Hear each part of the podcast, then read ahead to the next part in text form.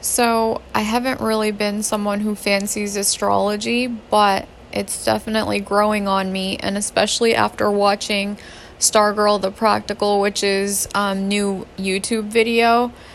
Uh, she basically like tells you how to find the year in which um,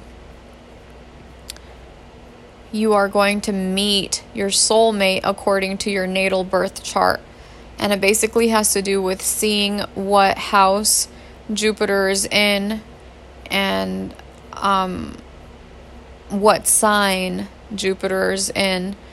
And then when Jupiter actually transits and is in the same sign as the Jupiter in your birth chart, that's like when you're supposed to meet your like soulmate, you know, or like a soul connection that's like faded.